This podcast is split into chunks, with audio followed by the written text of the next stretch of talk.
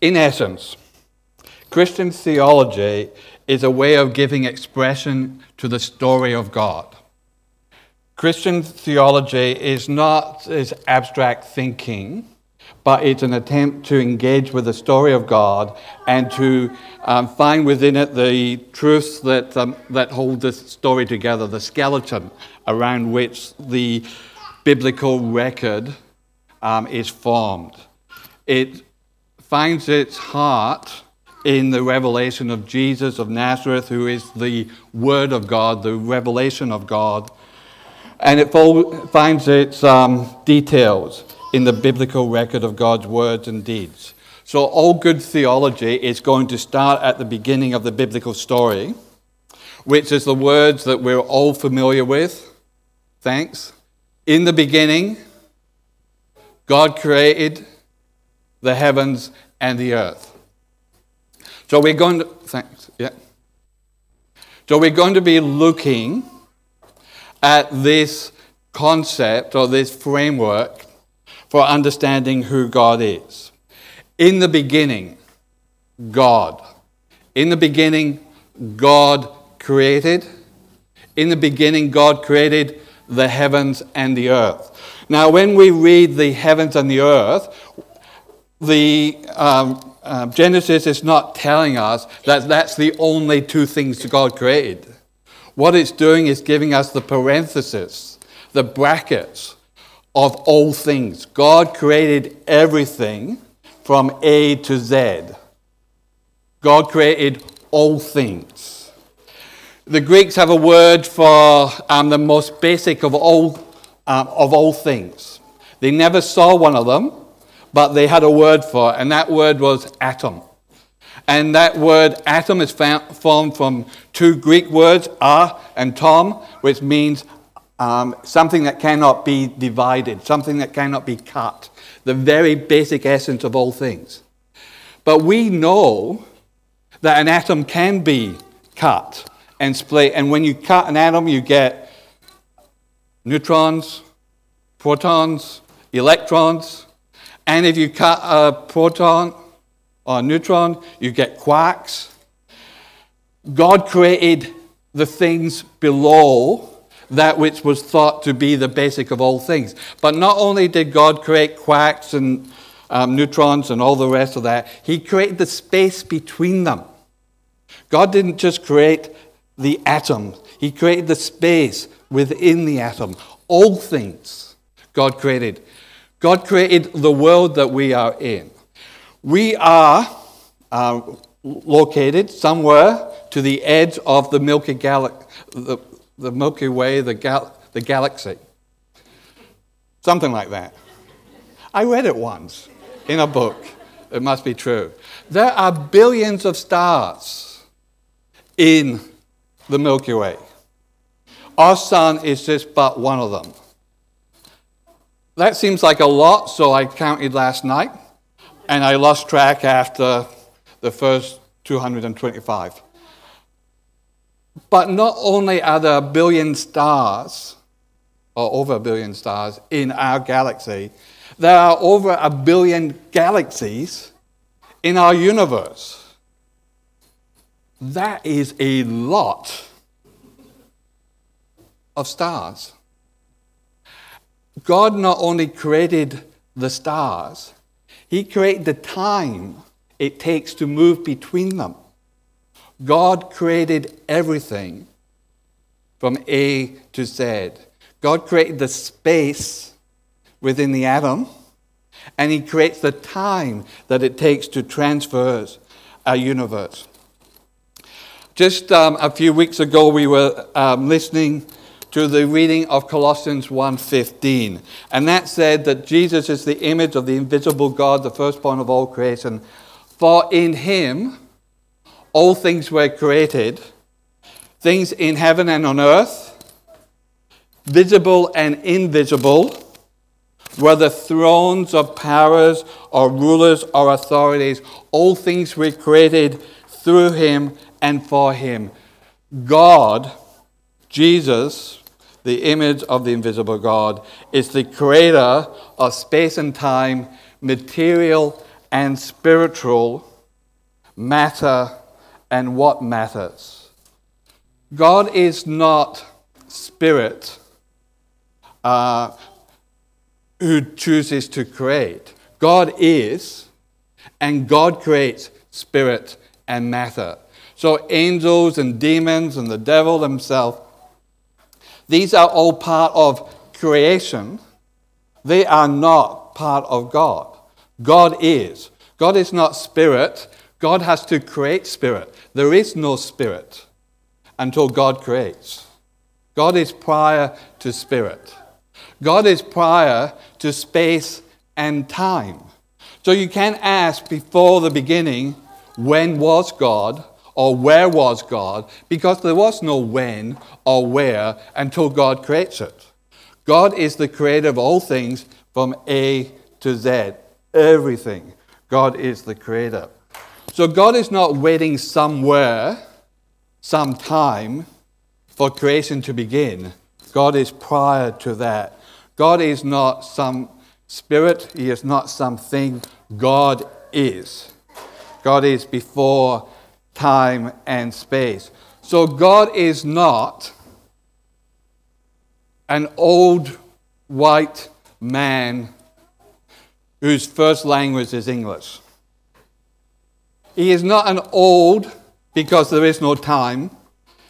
He is not white because there is no culture or um, color or ethnicity. God is not male because there is no male and female. God is not at his heart an English speaker because there is no speaking until God creates. God is prior to all things. The story of creation begins when God speaks, but God is already there. God has his own story before creation begins. So there is neither male nor female, slave nor free, Jew nor Greek in God, because God is prior to all those things. God is not something somewhere. Thanks.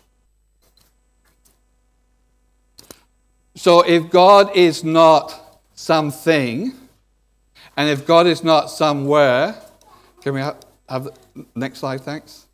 Yeah, if God is not somewhere, not something, then that means that God cannot be captured by some idol, or he cannot, uh, or nothing within creation itself can be worshipped because God is not within creation. God can enter into creation, that's true, because it's His story, but God is not found within creation in the sense that God is part of what we know from all things around us. So no idol will reveal to us God. God must reveal himself. This is why Jesus is the image of the invisible God. The God that can't be known is revealed in Jesus. We don't know who God is until he speaks, or he acts, or he engages. We don't know who God is until he reveals himself to us. And when God reveals himself to us, he, re- he reveals himself in a story of Father, Son, and Spirit. The one God, the story of the one God, cannot be told without telling the story of Yahweh, of Jesus, and of the Spirit. God chooses to reveal himself, and when God reveals himself, he reveals himself as Father, Son, and Spirit. This is then the essence of the theological discussion that we call the Trinity. God is, but God reveals himself to be Father, Son, and Spirit. And so we need to understand what it means that before the story of space and time, God has a story, and that story is told in Father, Son, and Spirit. Thanks. Now, the Greeks have a word for this, and it's perichoresis. Perichoresis means encompassing, embracing. Um, so, thinking of God and God's story as Father, Son, and Spirit in embracing means that we've got the Father embracing the Son, who embraces the Spirit, who embraces the Father, who embraces the Son, who embraces. God is embracing God's self. God is Father, Son, and Spirit, and they are embracing one another. You cannot think of the Father without thinking of the Son. You cannot think of the Son and the Father without thinking of the Spirit. You cannot think of the Spirit without thinking of the Son and the Father. You cannot, because God is embracing. Now, the, for me at least, the most um, picturesque way of achieving, of thinking of that, is to think of the C major chord.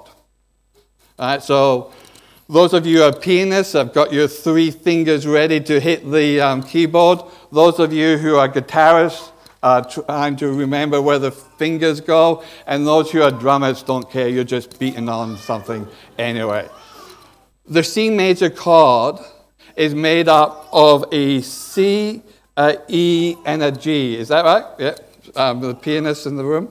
A C, E, and G. If you hit the C note, you don't have a C major chord. If you hit the E note, you don't have a C major chord. If you hit the G note, you don't have a C major chord. You've got to hit all three at the same time. Because the C major chord is caused by the interaction, the relationship of those three notes together. So when we speak of God, we're not speaking of three notes who decided to ring together. We're speaking of the C chord. God, the story of God, is all about the three interacting. You can speak about a C note, you can speak about an E note, you can speak about a G note, but they are not the chord. The chord doesn't begin prior to the three existing together in relationship as the notes embrace each other, we hear the C major chord. As the Father, Son, and Spirit embrace each other, we encounter God, um, God um, in His fullness. God is encompassing. Father, Son, and Spirit encompass one another. God is relationship without remainder. We tend to think of this starting from who we are. We are individuals. We know who we are because we're not the person next to us. We think individually. We think that I am an individual and I can choose to be in a relationship with the person next to me. Unless the person next to you is your child and you got stuck with them. All right. But by and large, we choose to enter into relationship. And so we try to think of God as if God chooses to enter into relationship. God is three things, whatever that is, who choose to come together. That is not how it works. God is relationship without remainder. There is no separation of them. They embrace each other, and it, in the embracing of each other, that they are God. There is no, t- you can't have God without the Son. You can't have God without the Spirit. You can't have God without the Father. You have God.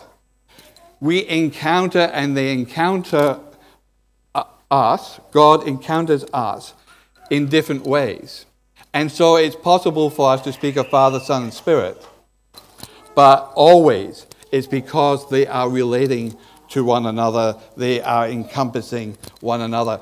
God is a person who gives and opens himself to others, and it's in the embracing of that that God exists. God is relationship without remainder. If you take away the relationship of Father, Son, and Spirit, you don't have something left over that is God too or might be God. There is nothing left. God is relationship without remainder. We think of ourselves as individuals. God thinks of himself as person in relationship. God is relationship without remainder. So that means something. It means that God isn't just loving something that chooses to love. It means that God is love. The embracing of Father, Son, and Spirit is the act of love. So God is not just loving, God is love. And that means when we come to think about who we are, it means that all of creation is immersed in the love of God. And we'll talk about that a little bit more. It means that God defines personhood. We have a habit of starting with what we know in creation and going backwards and saying God must be like this. Father, Son, and Spirit, three individuals act like God. Maybe how does that make sense? And so people say the Trinity is a um, made up, um, constructed um, doctrine. No, if we start with God and understand what it means to love and to be person, and we bring that into our lives, then we are going to be reflecting God rather than trying to make God reflect us. And the third thing I want to say is that if God is love, not just loving, if God is love, Father, Son, and Spirit embracing one another, relationship without remainder, then salvation is about entering into that love, that generous, open, embracing life of the triune God. So, three things I want to uh, build on the fact that we are, uh, that, that God is uh, uh, uh, revealed to us in Father, Son, and Spirit as the triune God. So, firstly, think of yourself as a dot, a spot, without dimension. You are a spot, and the person next to you is a spot. And the person next to them is a spot. Now, how can three spots come together if they're just spots? Well, they can't. What you need is a line. If you have a line, all three spots are connected by the line. If you have one line, so one row, and the row behind it is another line, and the row behind that is another line, you've got three separate lines. But if you take the square, everybody is embraced in that, right? This is how dimensions work, right? So you go from zero dimension to one dimension to two dimensions. We're up to three dimensions. So we're no longer thinking of squares, we're thinking of cubes, right? That gets a little harder because we don't have an upper deck here. But if we had an upper deck, we could include them in it, and we would all be in the cube. Now, for those of you who watch um, Marvel um, Universe films, you know that the, when you get to four dimensions, the cube has become a tesseract. And so all cubes are contained in the space that is the, all three dimensional cubes are contained in the space that is the fourth dimension tesseract. Mathematicians tell us there are 11 dimensions. I stopped at four because I can't go past that. Uh, it just gets way too complicated. But if there are 11 dimensions, then the 12th dimension, the one that embraces all the other dimensions, is of course God. Right? Because God creates. In the beginning, God created the heavens and the earth. All things are created within God. he's not in space and time, so he's not prior to creation. He's not apart from creation. He is above, dimensionally above creation. Creation happens within the vastness of who God is. So, if God is love, that means that we are all living in love. Not just that God loves you from somewhere else, but that you are immersed in the love of God.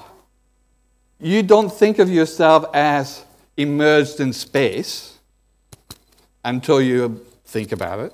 You don't think of yourself as located in time until you think about it. And it's possible that you don't think of yourself as immersed in the love of God. But you can no more get outside of the love of God than you can get outside of space and time. Even if you were to die and so no longer have space in our space and time, that still wouldn't take you outside the dimension that is the love of God. We live in the love of God. God doesn't just love us, we live within the love of God. We are, as much as our space and time defines us, the love of God defines us. We are immersed in the love of God in a way that we can never escape from. Thanks. Secondly, I want to say that God defines personhood as relational, social, and communal openness to others. The Father embraces the Son, who embraces the Spirit, who embraces the Father, who embraces. Uh, it goes on. The endless openness of God. And so um, at the beginning of Genesis, we read, It is not good for a person to be alone. And so marriage is given so that the two might become one. So, in some way, this is um, giving an image to the fact that individuals are not meant to be individuals, they're meant to be persons in relationship. Uh, something that has become uh, uh, more personal to me, or more um, uh, become more aware of, is in terms of our sense of who we are, our identity. My father died a couple of years ago after, what, 10 years, 12 years, 14 was it?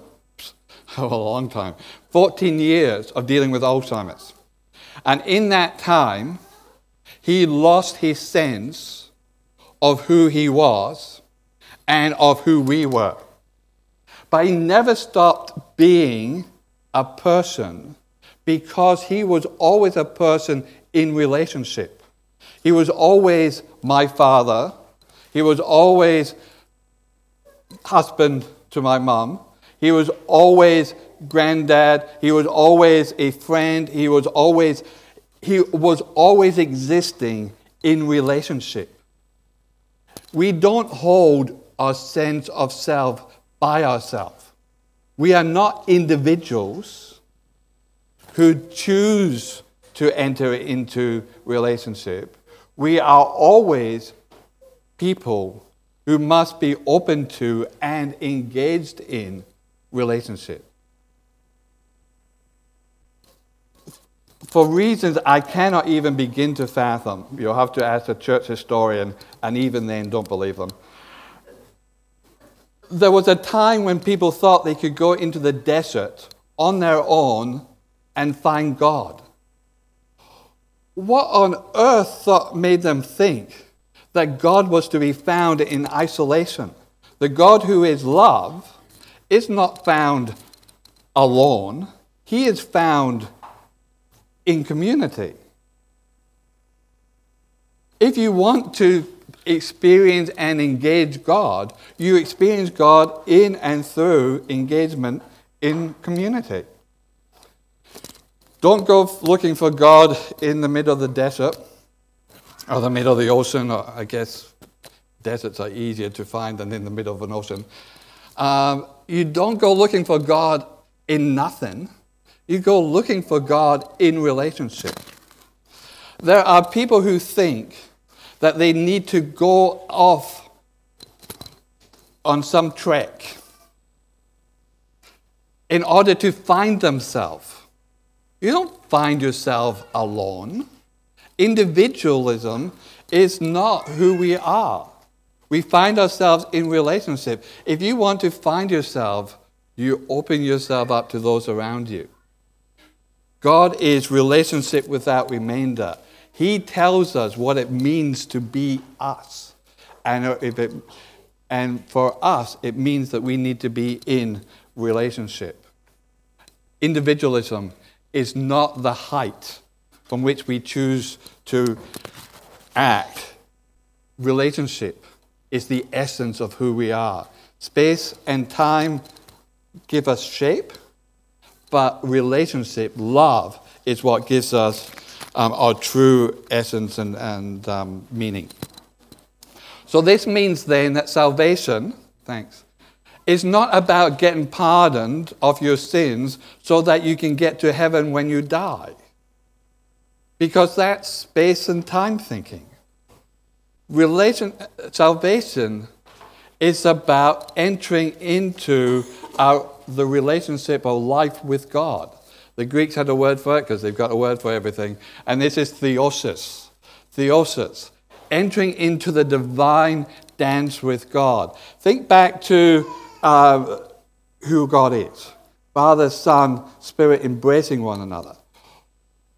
That is love.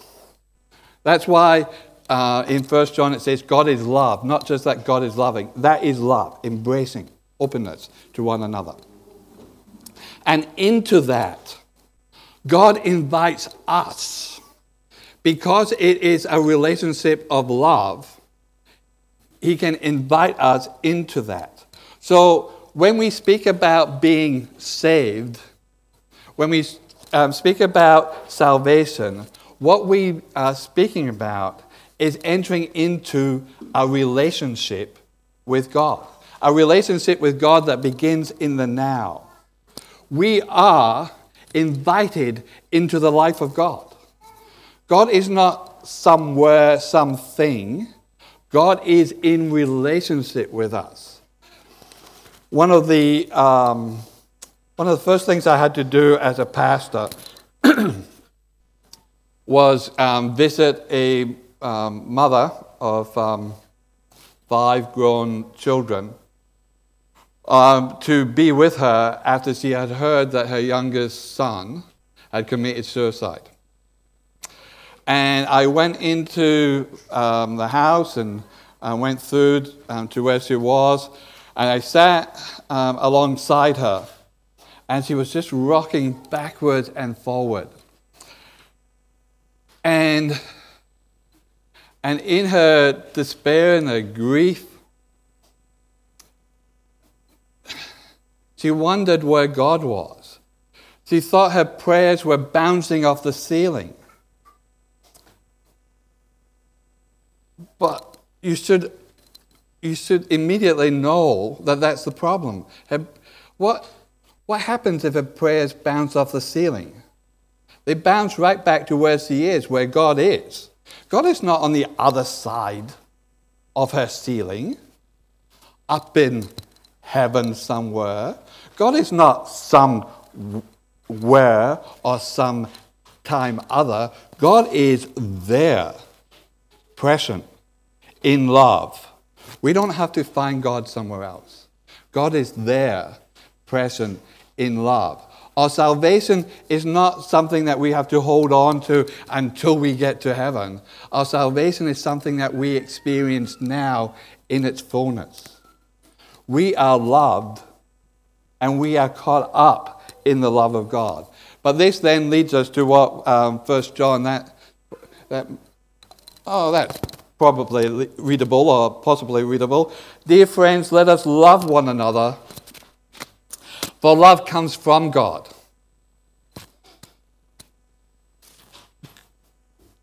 Love comes from God. It, love is not something that it happens when we decide to do it. Love is what God is, God has created. Everyone who loves has been born of God and knows God. Whoever does not love does not know God because God is love. This is not optional. You cannot have something of what God is or take salvation from God or something without taking God. God is love. We take that, we receive that, we enter into that. Whoever does not know love does not know God because God is love. This is how God showed his love among us. He sent his one and only Son into the world that we might live through him. This is love. Not that we love God, but that he loved us and sent his Son as an atoning sacrifice for our sins. Dear friends, since God so loved us, we also ought to love one another. If we are living in the love life of God, if God is light, in whom there is no darkness at all, how do we dare take into the life of God our hate or our refusal to love? We can't. We live in God, we live in His love, we become those who love. Since God so loved us, we also ought to love one another. No one has ever seen God, but if we love one another, God lives in us, and his love is made complete in us. God is love. God is love in that prior to time and space, Father, Son, and Spirit embrace one another in openness and acceptance. God is relationship without remainder. So, in the beginning, the triune God created the heavens and the earth. When I've got my theology students in front of me, I make them do a whole lot of reading. I make them um, go through probably on this topic um, six three hour lectures. But looking at this crowd in front of me, I know you're more capable than they are. You can get that in one sermon and you're all done. Well, maybe not all of you. Some of you still um, need to do some pre reading. Um,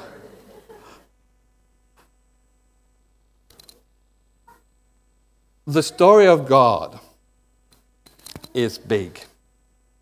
But it's not a mystery, it has been revealed to us. And it has been revealed to us as a God who is love. Not a God who chooses to love, but a God who is love. In the beginning, God created the heavens and the earth. Before the story of space and time, the triune God existed in an open, mutually embracing, perichoretic relationship that is love. Relationship without remainder. And by creating all things, the triune God has shared this life of love with us. We live in love. We are people of love. We grow. We we um, discover who we are in love. God is love, and we are his children.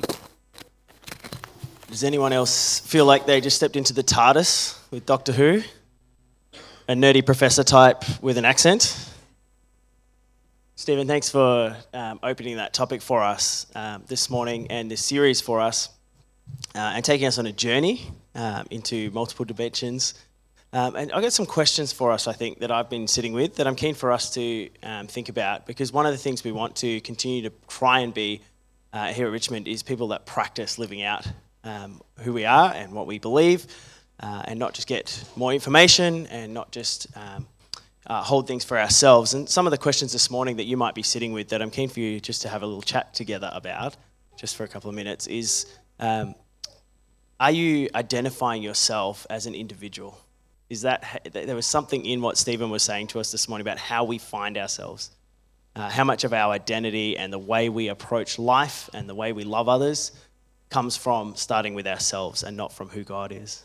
And another question I've got is how, as we, as the people of God, how can we live out what it looks like to be involved in that love that's there with us, not as a behavior to choose, but as something that flows from God through us to others.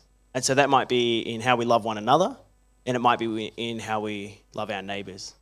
Uh, what does it look like for us to practice that? Um, not as a choice, not as a today I'm going to be a loving neighbor or I'm going to love one another, or just for a few minutes after church today I'm going to be a little bit nicer than I normally am and chat to some people.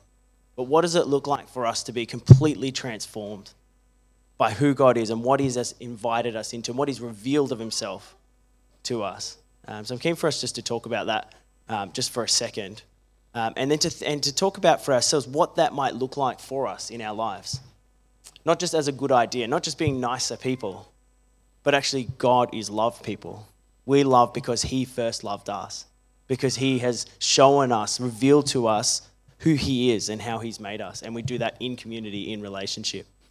Um, so, keen for us just to explore that a little bit, not expecting us to be able to answer all the other questions that might have come up from today.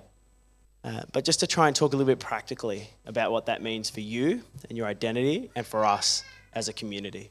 Um, so let's do that for a couple of minutes and then we're going to um, lead us in a song to finish before we head out to coffee. So just a couple of minutes of talking with the people around you, being in community together, belonging together, sharing together. Let's talk together.